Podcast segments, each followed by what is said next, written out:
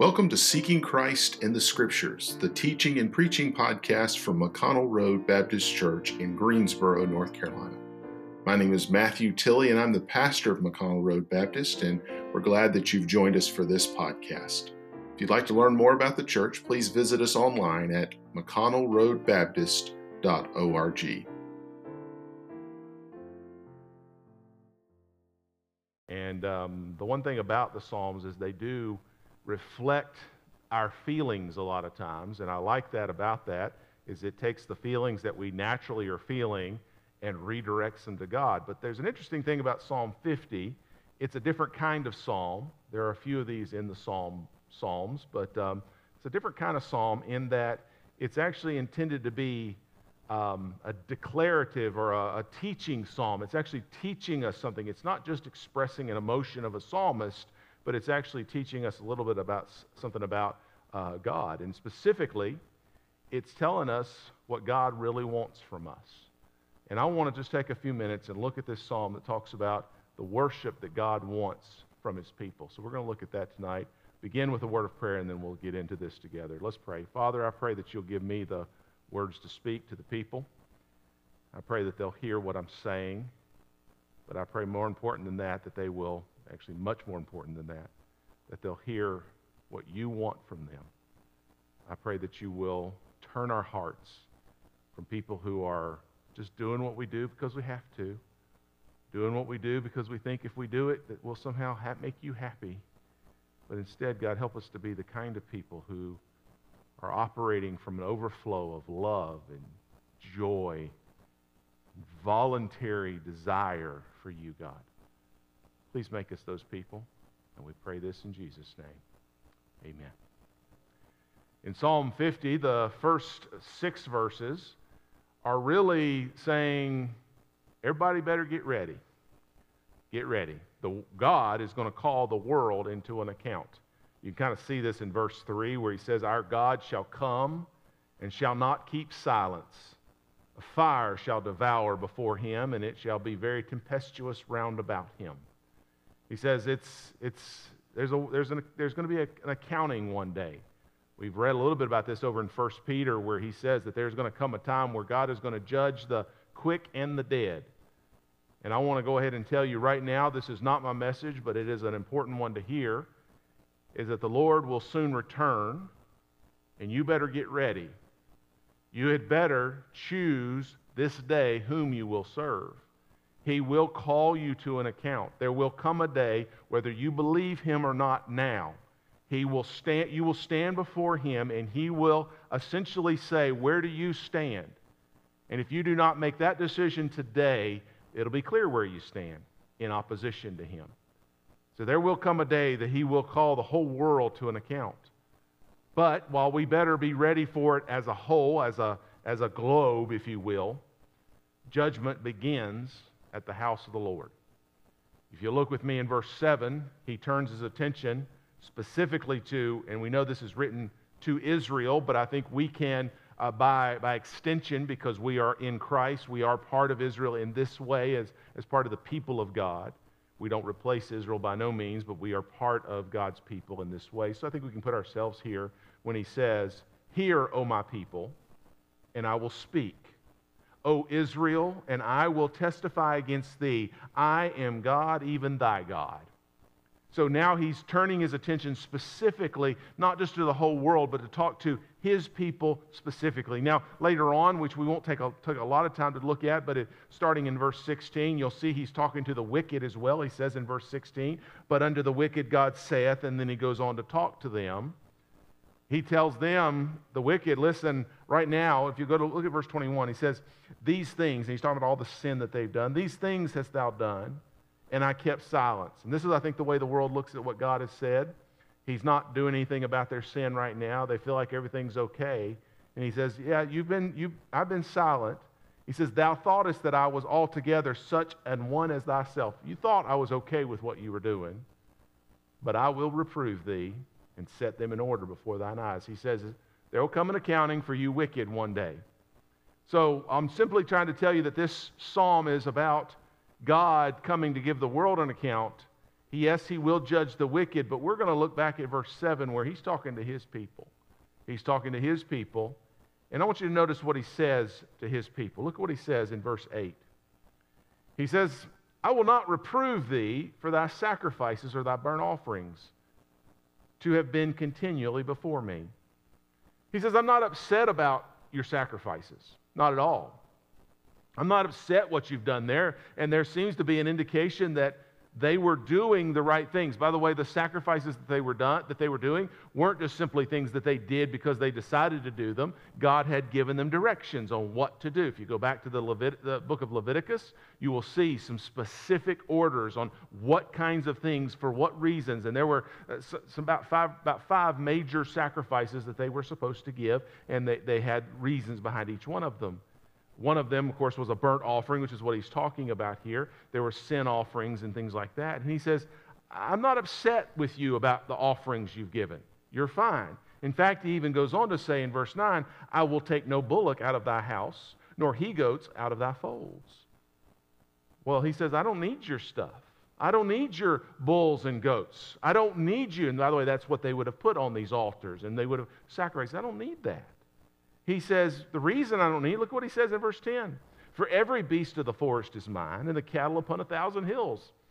He says, I don't need your sacrifices. Yes, I understand I ask you to do this, but I'm not doing it because I need it. I'm asking you to do it for yourself. I'm asking you to do it to, as, a, as, a, as an indication of what that Christ would come. I'm asking you to do this for that ultimate sacrifice that would come. But, but I'm not doing this because I want this. He goes on to say in verse 12 if I were hungry, I would not tell thee, for the world is mine and the fullness thereof. He says, I've got everything at my disposal. I don't need your sacrifices.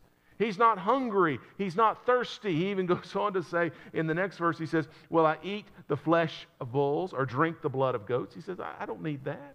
Why am I going to eat your stuff? I've got better stuff available. I'm God. I can create anything I want. Why do I need your sacrifices? As a side note, I think sometimes we can get a little high on our own stuff here when we start looking at what we're bringing to God and thinking, oh, He's happy with what we're doing. No, no, God doesn't need your stuff. He's not looking for your sacrifice. He says, I don't need it. I wouldn't, if, if, if, I, if I was hungry, he doesn't get hungry, by the way, but if I was, I wouldn't ask you for it, he says. I'll get it myself. What he's upset about is not the sacrifices they're bringing, he's upset about what they're not giving to God. Look at what he says in verse 14. Here's what I want you to bring, he says Offer unto God thanksgiving and pay thy vows unto the Most High. He's asking for, these are, when you read it here, you may not necessarily see this, but I want to tell you right quick and I'll explain. He's actually asking for two specific sacrifices that apparently they weren't giving. He's asking first for a thanksgiving offering. That's what he says there in verse uh, 14 offer unto God thanksgiving. It's a thanksgiving offering, it's a specific kind of offering. And pay thy vows. It's a vow offering, a votive offering. It's a specific kind of offering again. What they were bringing to God essentially were I'm, I'm, summarizing this for the sake of time, but please understand, and you can study this out in the book of Leviticus for yourself if you'd like to, but do understand what they were bringing to God was the sacrifices that were required. There were certain sacrifices that Israel had to bring. Each family, each person had to bring on a regular basis, and they were bringing those. Apparently, they were bringing them like clockwork, and they felt pretty good about themselves. But there were two sacrifices that were voluntary sacrifices. There's the Thanksgiving offering. The Thanksgiving offering was something good happened to you and you were thankful for God, thankful to God for it. Nobody said you had to do it, but you went to God and gave an offering. So thank you, God, for my this gift, this thing that you did for me. The vow offering or the votive offering was an offering that they would bring because I've just made a promise to God and I'm going to deliver on the promise that I made. And so I'm making sort of making a marker. This is what I'm doing for God. I'm making a vow to Him right now and I'm going to fulfill that vow. In both cases, what they were offering to God in those particular uh, offerings were voluntary. What God is really wanting from these people is not the required, the perfunctory, the rote rituals. I got to do it. Mama said, people going to talk, the priest is going to get mad, somebody's going to get upset if I don't do these things. No, no, that's not what he wants. He doesn't want perfunctory performance. He doesn't want you to do it because you have to. He's wanting them to do voluntary worship from a heart of real love and devotion. That's what he's offering or asking for here. And he says, if you go back to verse uh, 14, he says, I want you to offer these things. And then verse 15, and call upon me in the day of trouble, and I will deliver thee and thou shalt glorify me. He's essentially connecting these two things together. You're going to be the kind of people, I want you to be the kind of people who worship me from a heart of love and devotion because you love me, because you want to. And he says, Those kind of people, you call on me, I'll save you, I'll help you. By the way, I want to make sure I'm being real clear here. When I say save or when it says save or salvation here, it's not talking about eternal salvation. We understand that is in the blood of Jesus Christ, but it's talking about being saved or rescued from the circumstances. That's what he has in mind here. He says, You want, you want to be delivered from your trouble? Well, then you're going to, call, you're going to, give, you're going to give me a, an attitude of honor and praise and worship. Uh, let me put it to you another way. It's not that God is putting his rescue in, he's not putting conditions on his rescue. He's not essentially saying, I'll only help you if you sacrifice these things to me. That's not what he's saying. He is essentially saying, I'm pro, because you know how God is. He's going to do some wonderful things. He does amazing things. Here, this small prediction here. At some point, I don't know when, this is where I'm not going to get too dogmatic, but at some point in the future, this COVID virus is going to be tamped down, figured out, and solved. Again, I hope it's sooner rather than later. And you know what? Us believers, we're going to say, Thank the Lord, because we've been praying that God would resolve that. We'll say, Thank you, Jesus. But did you know that there are going to be unbelievers who would never even name the name of God, who would also benefit by him taking care of this virus. Even that governor up in New York who said that it wasn't God that turned back uh, the, the, the COVID deaths, he'll actually benefit from God's handiwork. What I'm trying to get you to see is that when God does his work, there's going to be people who are going to recognize, they're going to appreciate that God did this, and there's going to be that, those that didn't. And he is simply saying, I'm going to rescue you. But I want you to be the kind of people who love me and appreciate me and, and just come from a heart of devotion so that when I rescue you, you're going to enjoy it. You're going to actually say, Yes, that was our God that did that. Like I said, He, he will still work, but will we enjoy and rescue it?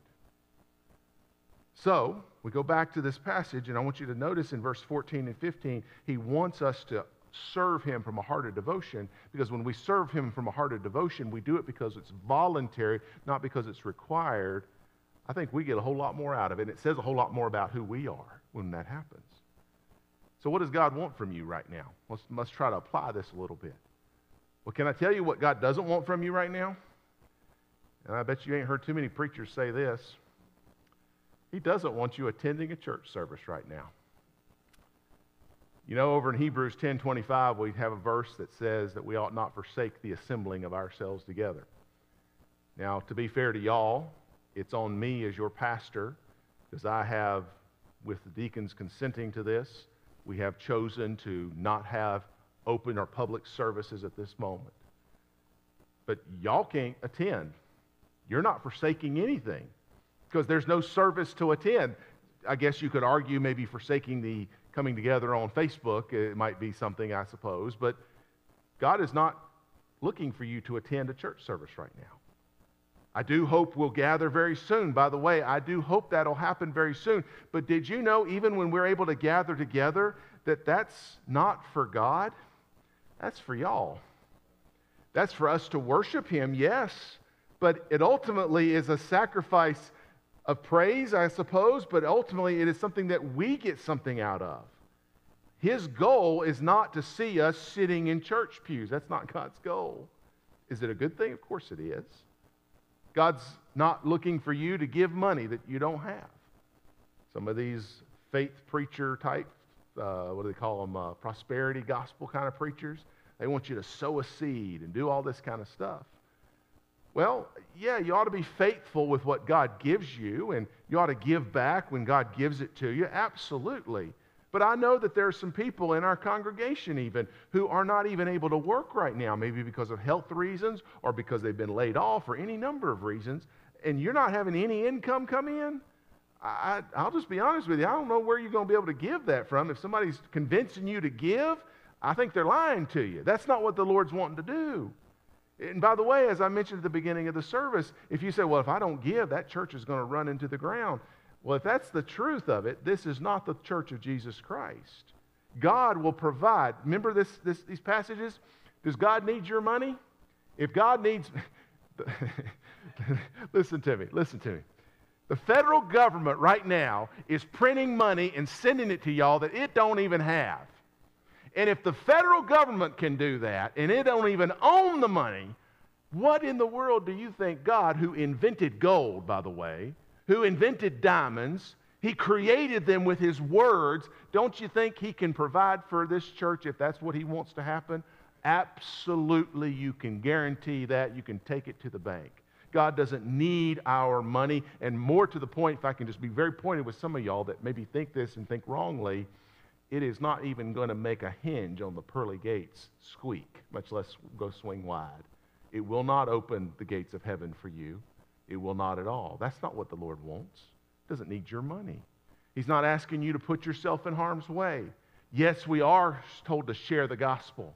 We're supposed to do that. The Bible, I believe the, the right, in, right interpretation of those passages over the Great Commission, Matthew 28, we're supposed to go and tell all people as we go, as we're going through our daily life. We ought to be sharing the gospel, living the gospel, showing the gospel, and speaking the gospel. Absolutely. But right now, our movement's a little bit limited. It really is. There's only so many places we can go. But you know who's not limited is God.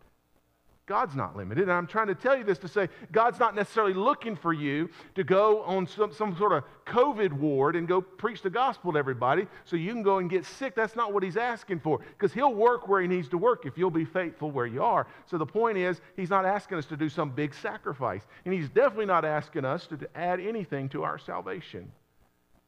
Do you know what God is satisfied with? The blood of Jesus Christ. By the way, these sacrifices, these burnt offerings, and these sin offerings that they were referring to, those things, it wasn't the bulls and the goats that satisfied God ever. The blood of bulls and goats didn't do a thing for God. The thing that satisfied the Father was when his only begotten Son hung on an old rugged cross and his blood was shed, and he, the Father, was able to punish sin in his Son's body, when he was able to break his body and to shed his blood for our sins, that satisfied the Father. So these bulls and goats and other things that they're bringing to him, God's up in heaven saying, if you think that's what I'm looking for, you're missing the boat. I'm not looking for that. Those are merely outward expressions of something, but that's not what I'm looking for. In the same way, it is nothing you can do to add to what God's already done. If you're saved, if you put your faith in Jesus Christ, you're saved, friend. You're saved. Now, if you're not, you must nearly call upon the name of the Lord and he will save you. Put your faith in the finished work of Jesus Christ. There is nothing more that you can do. But you know what God wants? Again, not to save you because he's satisfied with Jesus. He will never be satisfied with your filthy rags of righteousness. He's satisfied with Jesus. But if you're in Christ, if you're saved tonight, what do you know what he wants from you? He wants voluntary worship from a pure heart from you. He, he, it's not what you have, or rather, rather, it's not what you have to do. It's not what you must do. It's not even what other people can see you do. I think sometimes we get that mixed up. I, I would even argue, talking about coming to church, when we get to open these doors, I think there's some folks, as has been in the past, who will come into the church door and we're going to say, well, those are good people. They come to church every Sunday, every Sunday night, every Wednesday night. Good people. But they have darkness in their heart that nobody else can see. They have sin in their heart. Their motives are wrong. And God sees right through that. He knows. He knows. Whereas there are some of y'all who are not able to get out as much as you used to. I, I think about some of our, our folks who are, yeah, they might come on a Sunday morning because it's a nice clear day, but they're just not able to drive in the night and things like that, who might have in their motives, in their heart, be more Godward than the rest of us. And it's not about showing up in the church house, it's about worshiping God with a pure, voluntary heart. It's what you choose to do, what you want to do. Now, the way, the way that um, Samuel said this to Saul in 1 Samuel 15 Hath God as great delight in burnt offerings and sacrifices as in obeying the voice of the Lord? Behold, to obey is better than sacrifice, and to hearken better than the fat of rams. It is better to do what you know pleases God. Do what you know pleases Him from a heart of rejoicing. He says, then that's when you're going to get delivered by me and you're going to recognize it and you're going to enjoy it. Why aren't we doing that? I'm going to give you three reasons why. I think some of us have a legalistic spirit. We only do what we're supposed to do, what we have to do. We only do that because we're relying, no longer are we relying on the finished blood of Jesus on the cross. We're relying on our outward religion. We need somebody else to tell us what to do, how to act. We need a set of external standards to live up to. When in fact, God said, I, have already met the standard. This is not about the standard. Jesus has already done that 2,000 years ago. I want you now to serve me because you like me, because you love me, because you want to do that. I think some of us are legalistic in our spirit. I think some of us aren't doing it because we are unfaithful in our actions. Verses 16 and 20, 16 to 22, I believe, are really directed towards you that are unfaithful in your actions. You say you love God, but it talks about there in, in verses 16, 17, 18. You say you love God, but you disobey Him. You lie. You steal. You're sexually promiscuous. You're too focused on what makes you happy, what makes you feel good. You're not willing, because you love God enough, to make the sacrifices, to, to, to, to deny the flesh, to deny yourself any kind of sensual, lustful pleasures because you want what you want. But yeah, you kind of like God too. You're wanting God's blessings, all the while you're flirting with the world. And I think that's the kind of person where, yeah, you'll bring the bull to the temple because that's what you got to do. Yeah, you'll do what is required. You'll do what, when people can look at you, you'll say, Yeah, I'll make sure that, that I'm living up to the standard. I'll keep up my appearances. But in your heart of hearts, it's unfaithful, unfaithful to God. It's wicked, if I can just put the Bible word on it, it's wickedness.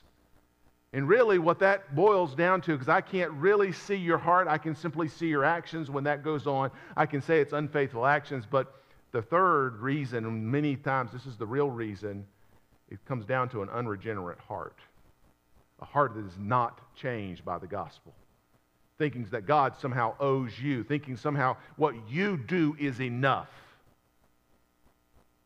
Peter tells us we were not redeemed by corruptible things as silver and gold. Can I just go ahead and tell some of y'all that think that if you give enough money that everything's going to be okay? I want you to know that the Lord does not need your money. In fact, you would be better off just to hang on to it yourself and do whatever you want to with it than to try to give it to a missionary, to give it to a church, give it to somebody in need. You might as well just hang on to it if you think that is going to earn your way to heaven. The fact of the matter is, it is not the silver and gold, it is the precious blood of Christ.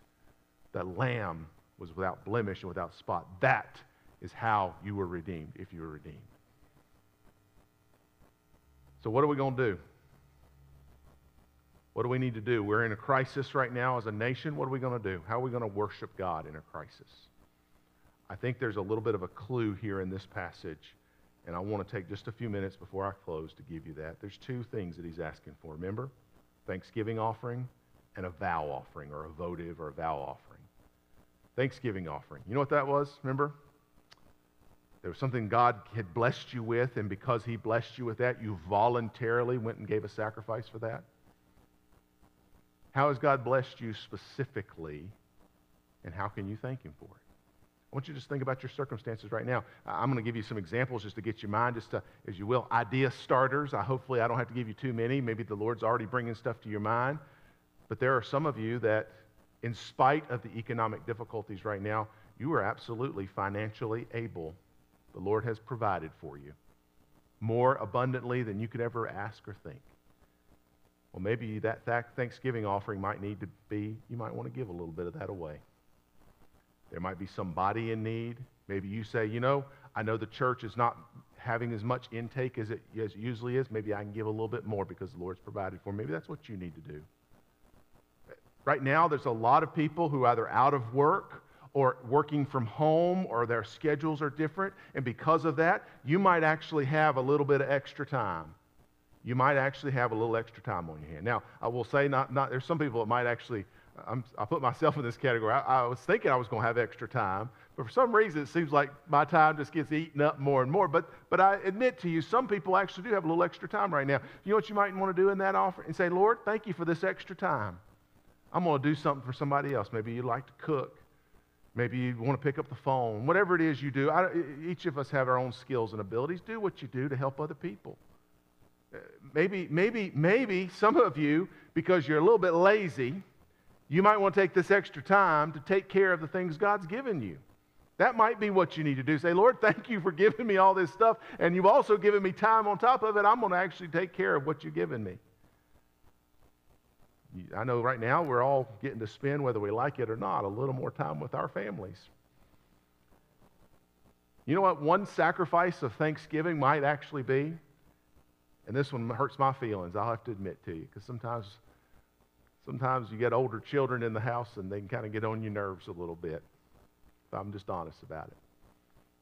But I've been convicted that my Thanksgiving of praise is I just need to enjoy the fact that I'm sitting there in the house with them people that God has blessed me with.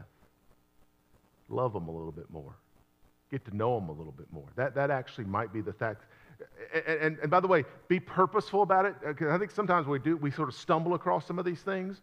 But what I'm trying to say is this is a Thanksgiving offering where you're saying, God, thank you for my family. So I'm going to spend the next hour, the next two hours, the next half a day, and I'm just going to do what I can to enjoy this family that you've given to me. I'm going to do what I can to get to know them a little bit better. I'm going to do what I can to help them, to love them, to serve them a little bit more. Some of y'all, most of y'all, I haven't seen all of you, but every time I see most of us, we're, we're doing okay in the eating category. The Lord's given you plenty to eat. Why don't you enjoy your food? Absolutely. But why don't you share it a little bit? Because there are some people in your, I bet, in your own neighborhood who don't have that kind of a benefit. Maybe that's something you need to figure out how to do. That's how you say, Lord, thank you for this food that you've provided for me, uh, this, this, this meat I've got in my freezer, this whatever it I've got. I'm going to share that with somebody. Why don't you do that? That's what a Thanksgiving offering really looks like, I think, in a, in a crisis time right now. Thank the Lord for what you got and then do something about it. What are you going to do? And again, that's not a comprehensive list. I sure hope there's a thing or two rolling through your mind that God has blessed you with and you're going to make you're going to say, "Now, Lord, I heard you. I heard that this is a blessing. I see it and I'm going to do something about it. I'm going to sacrifice in some way back to you. Thank you, Lord, for that blessing." There's also the vow offering. What promises have you made to the Lord? What promises have you made? I'm not talking about in the last few days. Maybe you have done that, but I'm talking about throughout your life. One promise I think many of us make, especially those that sit, on the, that sit in uh, these chairs, that darken these doors on a regular basis. You've promised, you said you believe the Word of God. May I ask you, when was the last time that you spent more than a minute or two, more than just a service when somebody said, open up your Bible, but you actually spent some time reading God's Word? If the answer to that question is, it's been a while, certainly take, take the conviction and move on, but don't stop there. Take that as a vow that you made. You made a vow to God that you believe His Word. Follow through on that vow. Pay your vow. Open His Word. Read it. Apply it to your heart. Some of you believe in prayer. You say, I believe in prayer. I, I, mean, I've seen some of y'all have the signs, thank you, Jesus. They got that. That means, that means you're, you know that God answers prayer. You're thankful to Him. You're, you you, you, you believe in prayer. Well, when was the last time, in the same way, when's the last time that you spent a minute, you shut everything else down shut it all off, put your phone off to the side, you, you, you sat down for a minute and you said, Lord, I'm just going to talk to you whether it's walking down, the, walking down in your, your neighborhood or down a trail in the woods or sitting on your back porch or up in your, in your bedroom, wherever it is, just sitting there and talking to the Lord. And just going to talk to Him. And it could be anything from asking Him for things to complaining to Him or whatever it is you need to talk to Him about. But when was the last time you actually did that? I think many of us are guilty of saying, Yeah, I believe in the power of prayer. Maybe even saying to people, I'll pray for you about that, but never opening up our mouths and saying, God, I need to talk to you. We need to pay the vows. And by the way, again, I, I want to take you back to where you are. Many of you are sitting at home. We are no, on a Wednesday night, some of y'all would be sticking around here as we often do and talking and all that sort of thing. That's not happening tonight because we're all at home. So as soon as this live stream is over, why don't you stop and talk to the Lord for a minute?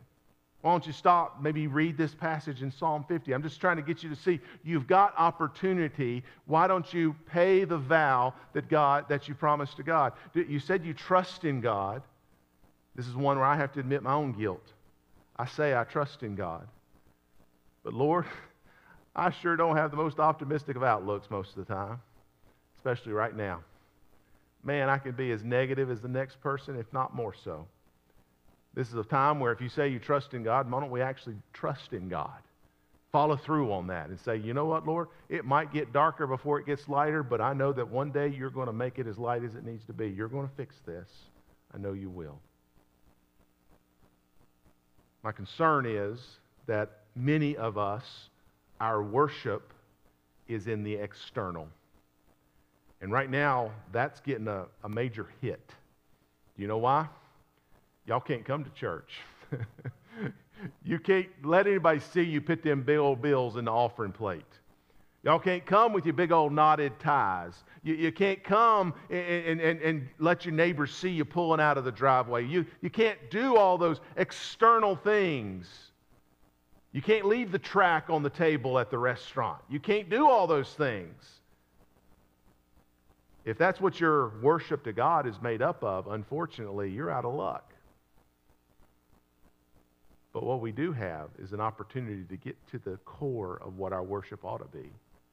And that is responding with our hearts to a God who's loved us, who's given us his grace. Giving him an uh, offering, a sacrifice of thanksgiving, giving, giving him an offering of our vows, fulfilling our vows to him. Let's respond to his blessings. Let's live out what we've been singing and talking about all these years. Let's actually do it now. I'm done, but let me just, I got this thought on my mind. I'm not sure how the best way to say it, but if we come out of this stay at home order and we get back to eating out at restaurants and coming back to church, doing all the, going to the office or the factory floor, wherever you're going to work and all those things,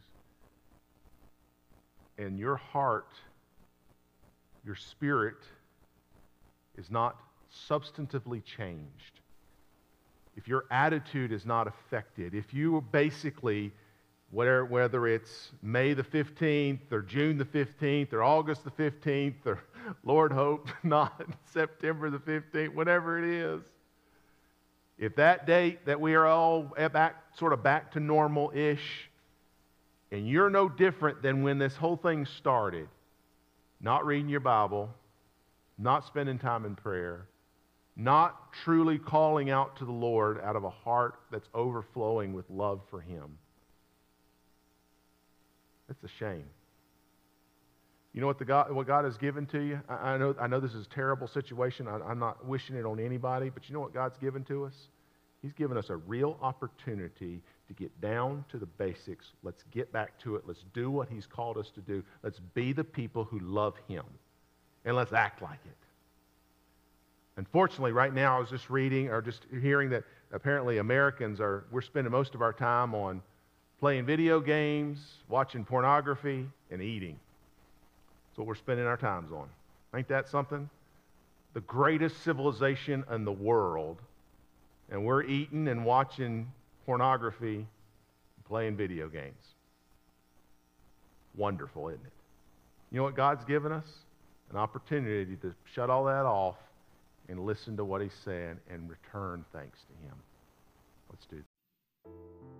Thank you for joining us for Seeking Christ in the Scriptures, the teaching and preaching podcast from McConnell Road Baptist Church in Greensboro, North Carolina.